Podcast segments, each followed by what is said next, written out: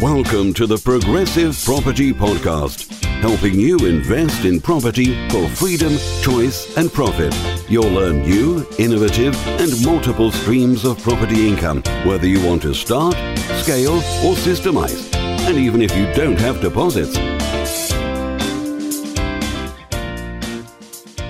Hi, I'm Peter Jones, Chartered Surveyor, author, and property investor, and this is the Progressive Property Podcast. Now, I'm doing something a little bit different in this podcast because you may remember in episode eighty-two, I interviewed my long-standing contact in property, Mister Alasdair Devine, who was a mortgage broker. And Alasdair and myself, we actually go back a long way. Alasdair was helping me raise money ten years ago. So we've been together, as it were, quite a long time. And I know he knows his stuff. And if you listen to episode eighty-two, we talk very specifically about buy, buy-to-let mortgages, raising finance through buy-to-let mortgages, what buy-to-let lenders want to look for. We also then go on to bridging and we touch on development finance. But I wanted to take this further because the reality of property is that probably the best way of doing property is to buy properties where you can add value. Now, in our world, usually adding value is by way of a refurb. And a refurb can be as big or as small as the project actually requires and as big or as small as your experience allows it to be. But at a very basic level, a refurb, probably for our purposes for a buy-to-let property, for example, is going to be kitchen, bathroom, redecorating and new carpets. It may need other bits and pieces. It may need a spot of replastering here and there. It may need a bit of rewiring. It may need new windows. But the basic core of the refurb is probably going to be kitchen, bathroom, decorating and carpets. But getting finance for that type of project isn't always that straightforward. So I thought it would be really useful to talk to Alasdair specifically about raising money, particularly buy-to-let finance, for properties which require a bit of work doing to them. So please go and make yourself a cup of tea, grab a couple of biscuits, put your feet up and listen to this. And I should say, by the way, I'm going to make the same offer that I made in episode eighty-two. If you want to get in touch with Alasdair, I'm more than happy to put you in touch with Alasdair. But what I would ask is that you email me, and you need to email me at thepropertyteacher at gmail dot com. Let me just repeat that. thepropertyteacher at gmail dot com. And don't just send me an email saying, can you send me Alasdair's details, which would be short and to the point, I agree, but just tell me a little bit about yourself. Maybe just, you know, half a dozen bullet points about your uh, journey in property to date, what your experience is and what you want to talk to Alasdair about. Because with the best will in the world, I don't want people just getting in touch with me and asking for Alasdair's details just because they fancy having a chat. I think there needs to be a little bit more to it than that. So if you've got existing properties that you want to remortgage, or if you're just about to buy a property and you want to raise some finance on it, then Alasdair's your man. So just drop me a very brief email with some bullet points, just giving me a your experience, if you have any, and if you don't have any, that's fine, by the way, but what you actually want to talk to Alasdair about, as, as in, for example, I want to raise finance on a buy-to-let property. That's it. Simple as that. thepropertyteacher at gmail dot com. Now, one final warning before we actually do crack on with listening to this. Sorry, I keep jumping back and getting so excited, I'm getting ahead of myself. Just like episode eighty-two, I have to warn you that because Alasdair lives in the back of beyond, he's up in Scotland, but I don't know, in a bit, I don't know where he is. It was, I didn't actually manage to get him into the studio to talk to him, and so I've interviewed him over the phone, and I'm going to be honest, the sound quality is not brilliant. If you remember episode eighty-two, I said I was almost tempted not to release the podcast, but a few of you emailed me saying it was okay. I know it's not the best. You don't have to email me saying the sound quality is not good. I know the sound quality is not that good, but if we battle through that, I'm sure that you'll learn some great tips. So I think on balance, it's worth putting it out there. So finally, for the last time, here he is. Enjoy Alasdair. Hi, I'm Peter Jones, Chartered Surveyor, author and property investor, and I'm delighted to be joined today by Alasdair Devine. Hi Alasdair, how are you? Hi, uh, very well, Peter, how are you, sir? I'm doing very well, very well. Now Alasdair, as my favourite mortgage broker, I'm going to be picking your brains today all about how I can buy properties and refurbish them. which uh, I'm sure a lot of our listeners are going to be very, very interested in, because my principal strategy in property in, in the years gone by has been to buy a property that needs some work doing to it, perhaps like a little bit of a refurb, you know, new bathroom, kitchen, decorations, carpets, that sort of thing, what I guess a bank would call a light refurb. And then, having done the works, refinance it when the works are done to get out as much of my money as I can. Yep. Now, in the old days, I used to buy them with a mortgage. Nowadays, I'm in the happy position of being able to buy them cash. But for anybody who's listening, is it still possible to do that kind of thing? Is it still possible to buy them with a buy-to-let mortgage? Uh, short, short answer is yes. Uh, you can do it either through a traditional buy-to-let mortgage, but um, the caveat, we're using a buy-to-let mortgage for uh, a property that requires a degree of refurbishment is the habitability issue. Uh, most most buy-to-let lenders will um, consider the property, but only if it's habitable on, on the date of completion, or rather when their valuer goes around to inspect it for them. Now, for properties that aren't habitable and require a degree of refurb, be it light or heavy, then there are methods in which you can secure funding. Um, we, we have one particular lender who, who's fairly innovative. They've got a, a buy, um, a bridge-to-let finance product, um, which has been used to great effect for, for, for light refurb and indeed heavy refurb uh, proposals. Okay, well, we'll come to that in, in a moment. Let's just explore this whole idea of habitability, because I know that the banks are actually, there's, there's no hard and fast rules on this, are there? Which is very frustrating. Each bank seems to have either different criteria, or ultimately it all depends on what the valuer says when they go around yeah. to the property, and they have their own ideas. Yeah, I mean, my, my view on that is, is, is absolutely the banks lean very heavily on what the valuer's comments are.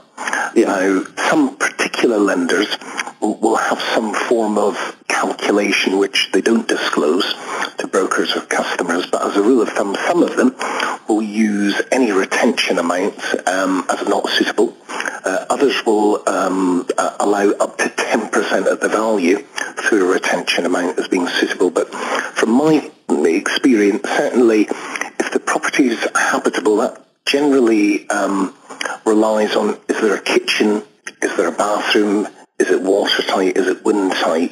It's not so much the focus on the, the actual decor or the condition internally, but whether it's got all the basic services uh, and whether it's windtight or watertight, would it pass habitability? Um, and uh, that being the case, then it should theoretically be um, regarded as suitable for buy-to-let mortgage lending, assuming it's habitable in the valuer's eyes. Mm. Now, this is very interesting, and I, and I don't want to drone on because obviously I've, I've got you on the phone and you're the expert, but a, a couple of examples which just spring to mind from my own personal experience of this. Somebody who I was mentoring a while back went out and bought himself an absolutely horrible property, in the sense that it was a perfect property for what we're describing. It was horrible in the sense that I think some old person had lived there and they hadn't done anything to the property for years. And it had damp and it had rot. In the end, because my contact is actually a builder, he pretty much took it back to the sort of the bare brick, back to shell condition. But unbelievably, he managed to buy that using a buy-to-let mortgage, whereas you'd think it was totally uninhabitable. I think the only thing which stopped anybody falling through the rotten floors was the fact that the carpet was quite thick, and it really was that bad. But the valuer didn't bat an eyelid, and he got his buy-to-let loan. Whereas the contrast to that is I tried to buy a property a couple of years back which was not, it wasn't a great property and it needed a bit of a refurb. But somebody was living there, so it was clearly habitable, but the valuer actually had turned it down before I bought the property for another couple who wanted to buy it on the grounds that the kitchen wasn't up to scratch. But it was, a, it was, a, it was an old kitchen, but it was a functional kitchen. And it, and it kind of like just highlights to me that really it's just, you know, long as it's short, it's, it's, it's a bit of a lottery. Well, I suppose it's in the eye of the beholder, isn't it? And ultimately, in any mortgage or bridging type situation, um, the, the valuer is, is, is, is basically the key driver as to whether they view it um, as habitable or not. And you know yourself, you, you put ten surveyors in a room, you're likely to get eleven different opinions, aren't you? Absolutely, yeah. Yes. Yeah. So Have you had any experiences recently of, of valuers being either very generous or, or very picky over properties? Oh, I, I've, had, I've had valuers being picky since day dot, I'll be honest, yeah. including the, the heyday and the, the Great Recession. Um, yes, I mean, it's a common theme um, that I have to deal with, um, habitability issues um, with, with valuers, and indeed they, they, they really do vary from individual surveyors. It's not necessarily the lender, um, because you, you know lenders use panels um, of surveyors, and you know ultimately you, you can get uh, the same property attracting wildly different views from certain surveyors. Absolutely. Very frustrating, because it means obviously when we put an application in, we're not quite sure what's going to happen. No, and that, that, that's why in any application we always stress it, it, it's subject to valuation. But if the property um, is, it, you know, if, if somebody's looking to buy it and they're in a degree of um, confusion as to whether it would fit habitability or not, then there are other solutions other than a traditional buy-to-let mortgage. Uh, yeah. I mentioned the bridge-to-let product, yeah. which assumes the property is going to be in some state of um, disrepair and will require either light or heavy refurb to bring it up to habitability standards. Um, and at that point, obviously, the um, client or the applicant can, can look to refinance onto a buy-to-let mortgage once the refurb's been done. Yes, well, we will we will come to that. But you mentioned earlier, and I think this is an interesting point which I'd like to talk about a little bit more, Alasdair, is about the whole idea of the retention. Because if the valuer goes around and doesn't like the property, then they've really got three options, haven't they? They either just turn it down, that's it, full stop, you're not getting any loan at all. Or they could come up with maybe a full retention, as in you can borrow the money, but you only get the money once the work's done. Or they could put on a smaller retention, which, as you say, could be up to about ten percent. Of the price of the property or the cost of the work? Um, g- generally speaking, some lenders are happy provided the retention is no more than ten percent of the value uh, right. of the property. Yeah. Uh, other lenders will, will, will employ different um, calculations, and in fairness, that's generally not disclosed to brokers or, or applicants. Um, but certainly retentions from a buy-to-let point of view, if it's anything significant, that generally means the traditional buy-to-let lenders will insist on the work's been done prior to release of funds, which kind of defeats the entire purpose, because clearly people won't be able to complete if the works have to be done. Yes, you obviously have to some, have some kind of cash up, up your sleeve. If you're going to yeah, and also you, you, you add into the mix the, the fact if the work has to be done prior to completion, mm. then, you know, the person selling you the property is going to be a bit reluctant letting workmen in to do the work when there isn't a legal uh, contract in place to sell the property. Yes, indeed, indeed. So it could, could get quite awkward, but yes. obviously it can be done, because I've done it and I know plenty of other people who have done it as well. But you've obviously got yep. to have a good broker, which is the one we're talking yep. to you, who, who can help to sort of guide you through this, just in case anything does sort of happen which is going to try and derail the process. But presumably, ultimately, if the valuer goes round and declines the property, if you had to, you could just make an application to another bank.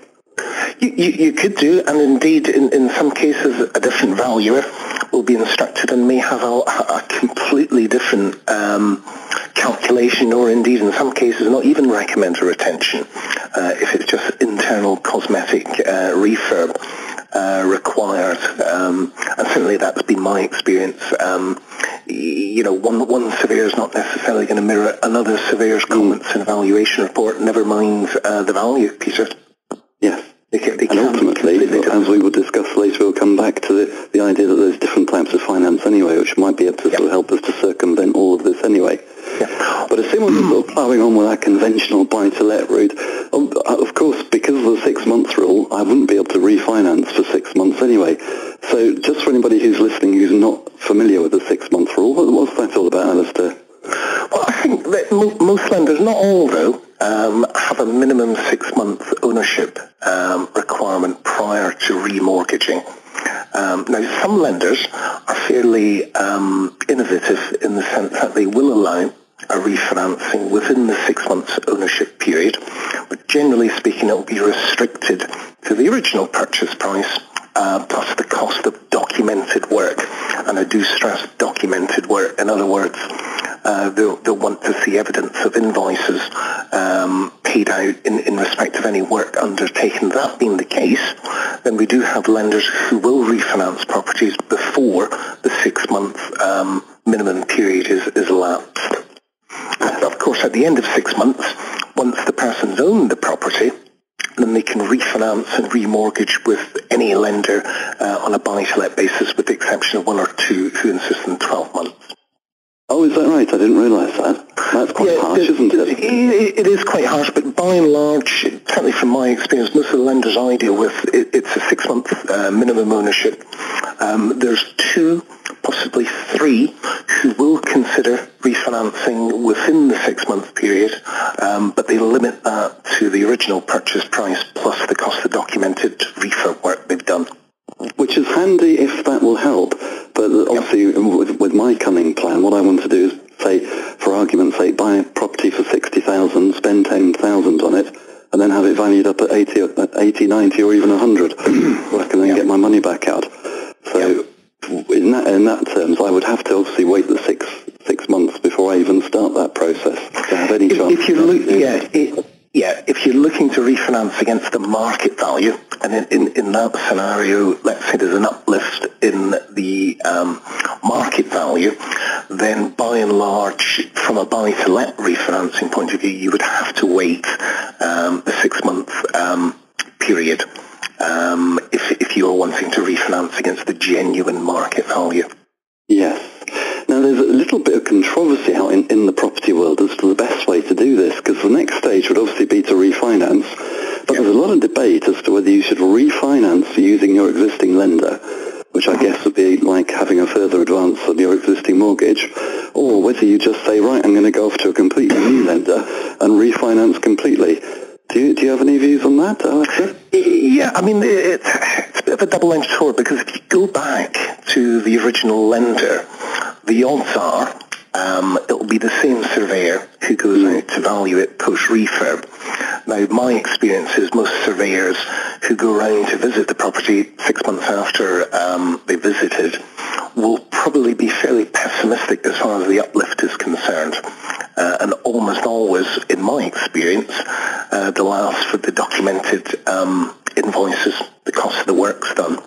Uh, and they'll reflect whatever the costs of improvement are uh, in their, in their uh, uh, renewed valuation. Whereas if you were to go to a, a new lender with a new set of eyes from a new valuer, my view is certainly the uh, y- your chances of getting the uplift in market value is probably stronger in that respect, rather than going back to the original source. But ultimately, if you've got a mortgage, Um, more often than not, you'll be tied in to early repayment charges, um, so you have to factor that into any calculation, whether you look to refinance with a new lender or remain with your current one. Um, if it's a fairly hefty early repayment charge, uh, and a lot of them are up to five percent year one, then it, it may well be sensible to remain with the current lender and take out a further advance against the new value or the post-refurb value. Indeed. Now, what, one thing which I have heard being mentioned by people who know this kind of stuff is the suggestion that if you do try and go away to a different lender, the first lender is going to get upset and could almost accuse you of mortgage fraud if you knew that you're only going to want the, to keep the loan for a few months because you're going to refinance away. I've never ever come across that figure before, and I've never actually had any problems refinancing away to a different lender. But I mean, things change, the market changes, the way banks see things change. Have you had any experience of that? What are your views on that, Alasdair?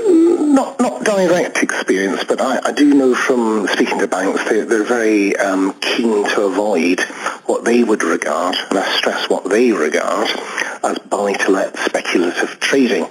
Uh, in other words, people buying properties with a view to um, long-term let when they uh, enter the application, and then flipping them six months later on a continual basis.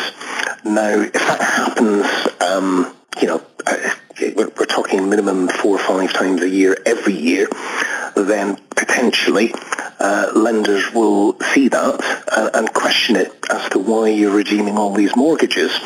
Um, but if you're simply refinancing and the rationale behind that is to get out the equity due to uplift in value, then you could put forward a very powerful argument as to um, you know, why you know that's part of your strategy to go on to buy additional properties. Your existing lender restricted it um, due to various rules uh, and possibly a down valuation. So yes, it could potentially happen if you're doing it on a, a persistent basis, but if you're doing it on a, a you know, once or twice a year, I, I don't personally think that will um, raise too many questions. That's my own view. Yes, yes. Well, I have to say, having done it many, many times, nobody's ever questioned it. But as I say, things change, and, and ideas on these things change. But one thing which I seem to remember in the back of my mind, I remember we spoke about this maybe five or six years ago, is that some lenders have products which you can port, as they call it. In other yes. words, move from one property to another anyway. Yep. Is, is, are they still available? Does that still happen?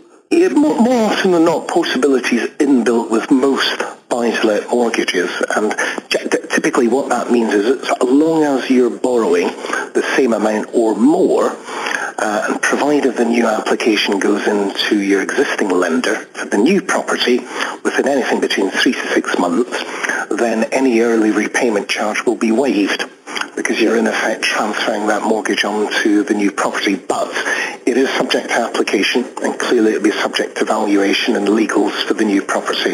So assuming they're all uh, assessed positively and the application's approved, then most buy-to-let mortgages, um, certainly the ones we recommend, have a portability option uh, built in. Not all of them, but most of them.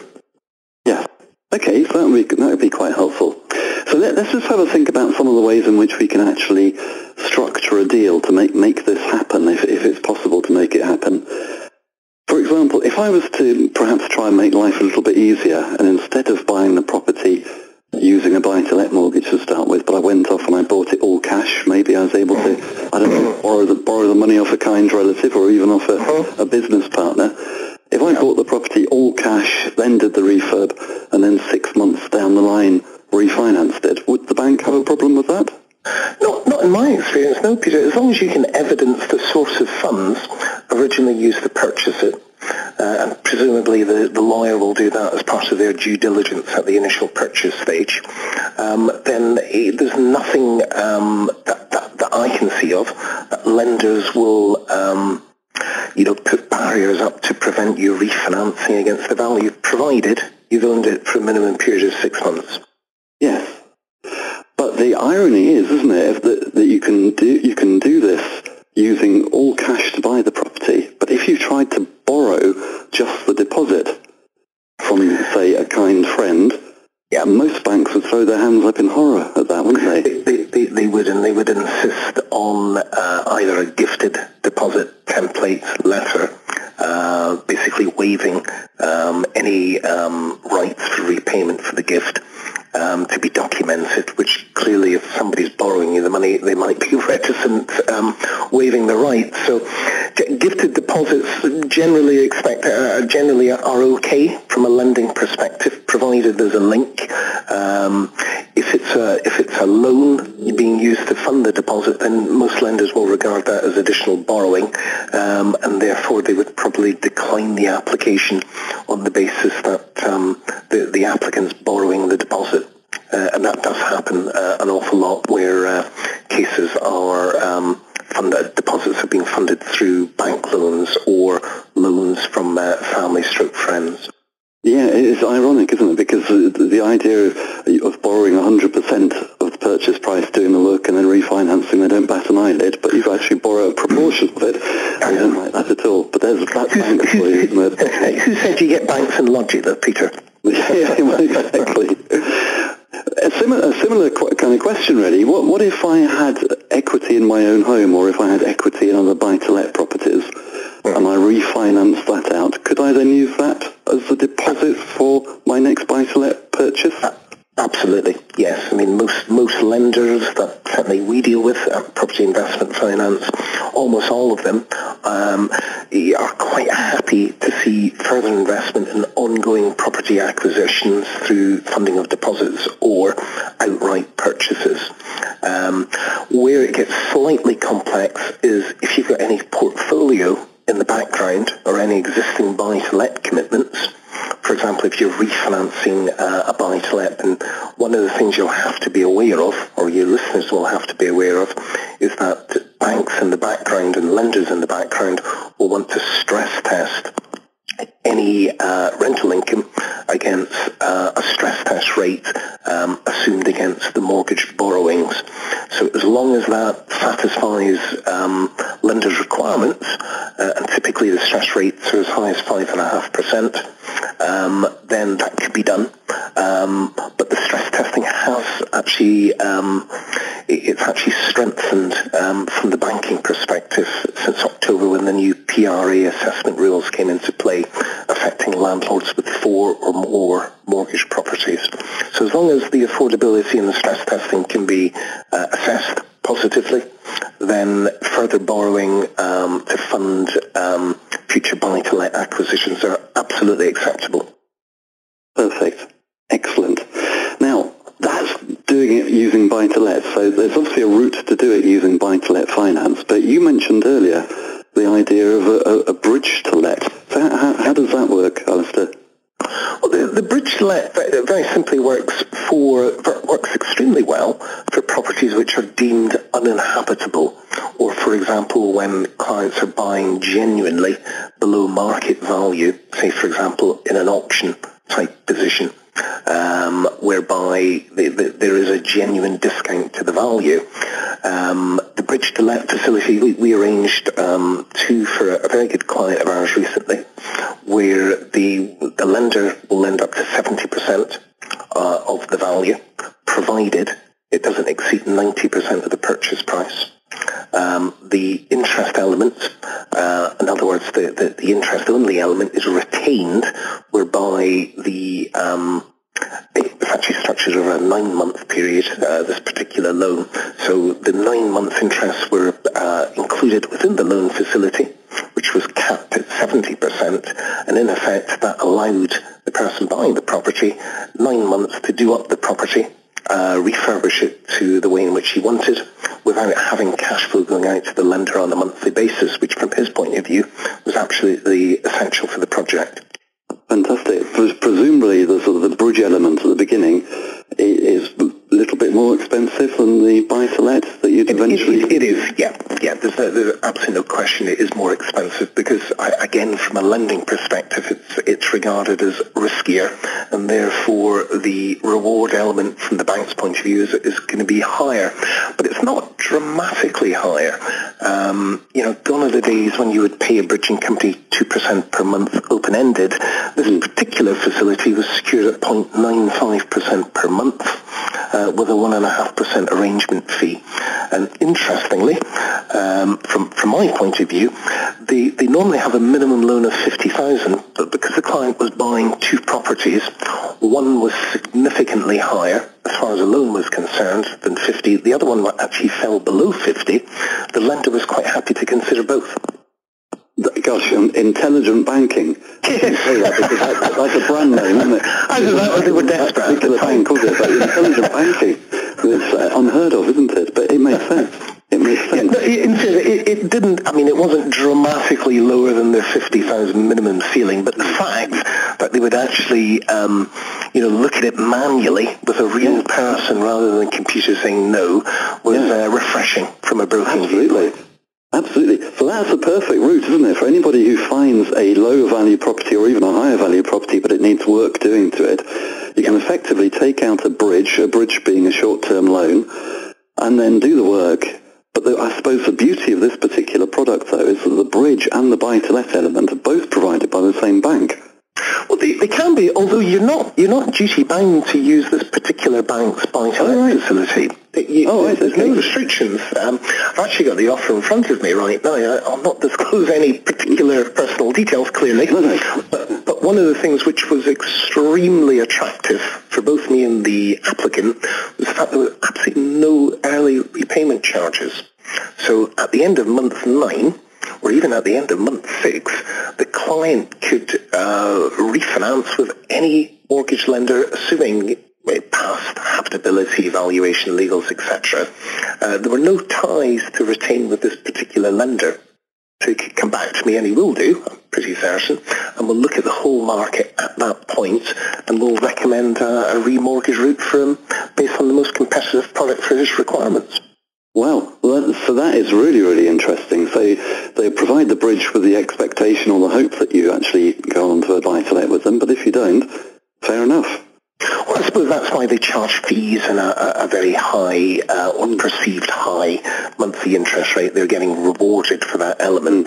Um, but they're, they're equally aware of the difficulties and the challenges of people remortgaging within six months against enhanced values. So I think they're pretty safe and secure knowing that their client's going to be paying them interest for a minimum of six months.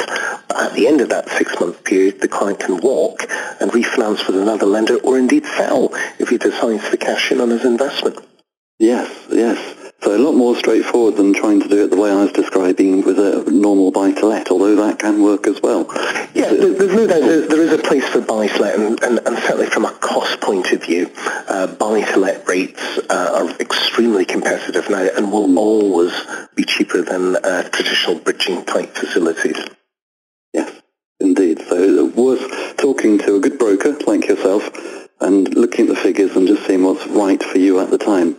Yeah, I, I think it's essential. Yeah, um, to, to get to get somebody who's active in the market, looking at options and then recommending a solution for you, uh, I think is is is um, could potentially save you a lot of time and a lot of money in the long run as well. Absolutely. So without giving away any, any personal details, you, you've got lots of clients who are doing this kind of stuff. Can you just give an example maybe of, of a couple of projects which your clients have done where they've used this kind of finance and what they were actually trying to achieve and maybe even some sort of headline figures?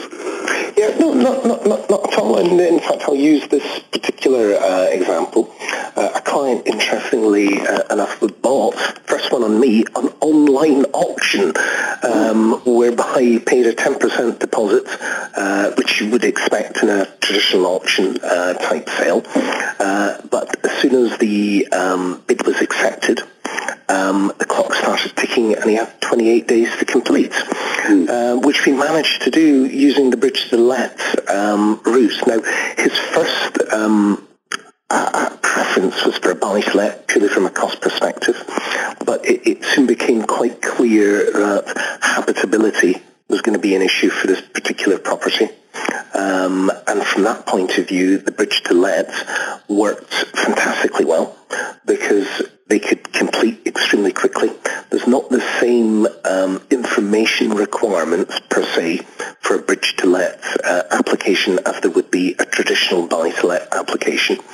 And the bridging companies, surveyors were sent round, I think they inspected the property within a week.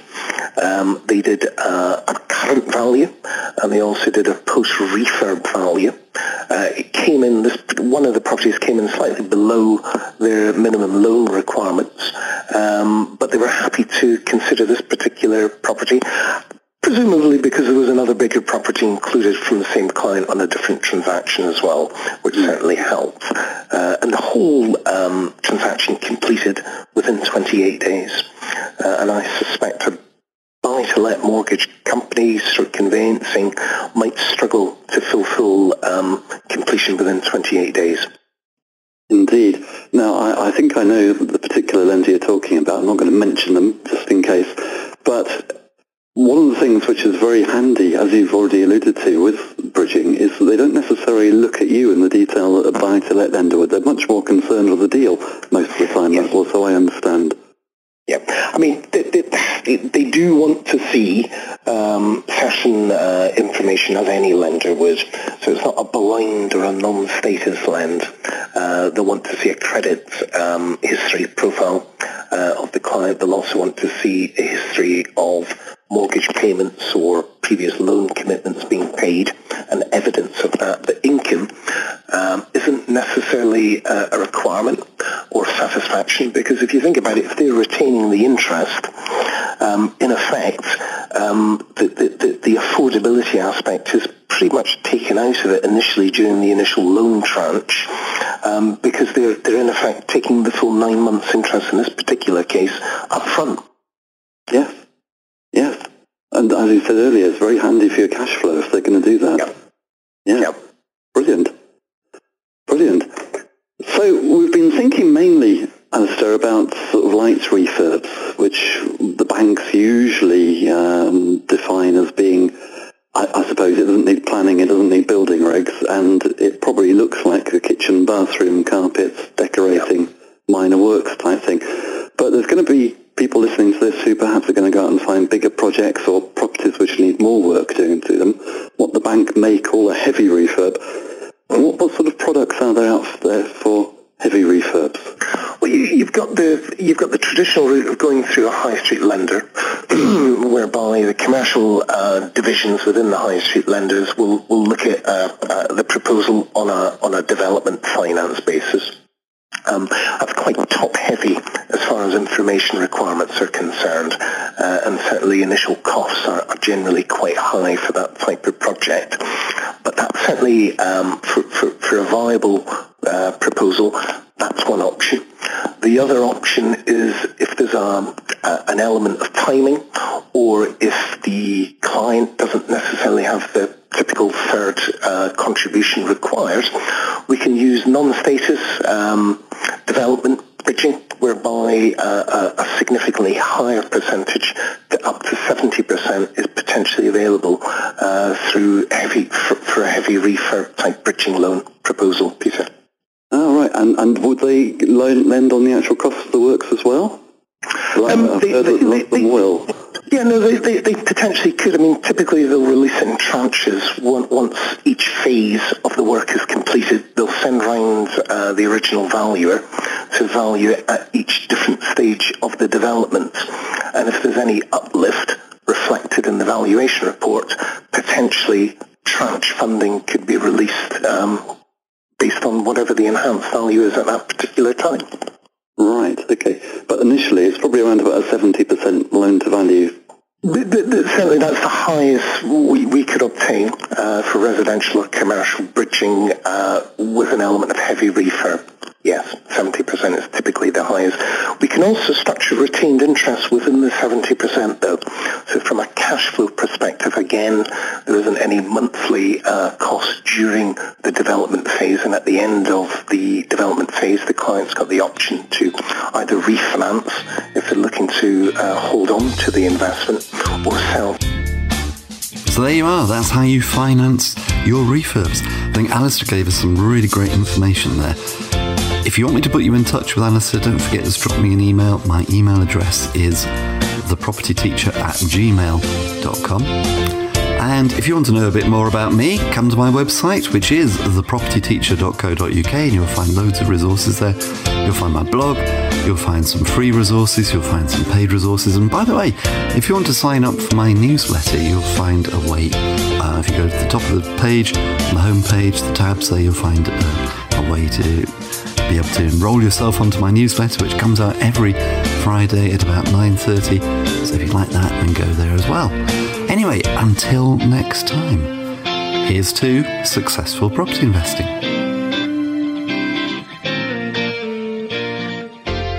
Hey, it's Rob Moore here, and yes, I have hijacked this podcast um, because we're very excited to announce that we have the brand new Start Now, Get Perfect Later audiobook, which is now live.